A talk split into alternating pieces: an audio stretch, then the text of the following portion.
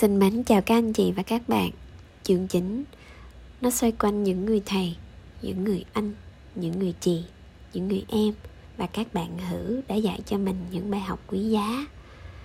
Cho nên chương này hãy để cho Lan cảm nhận bằng cả trái tim và tâm hồn của chính mình các bạn nhé.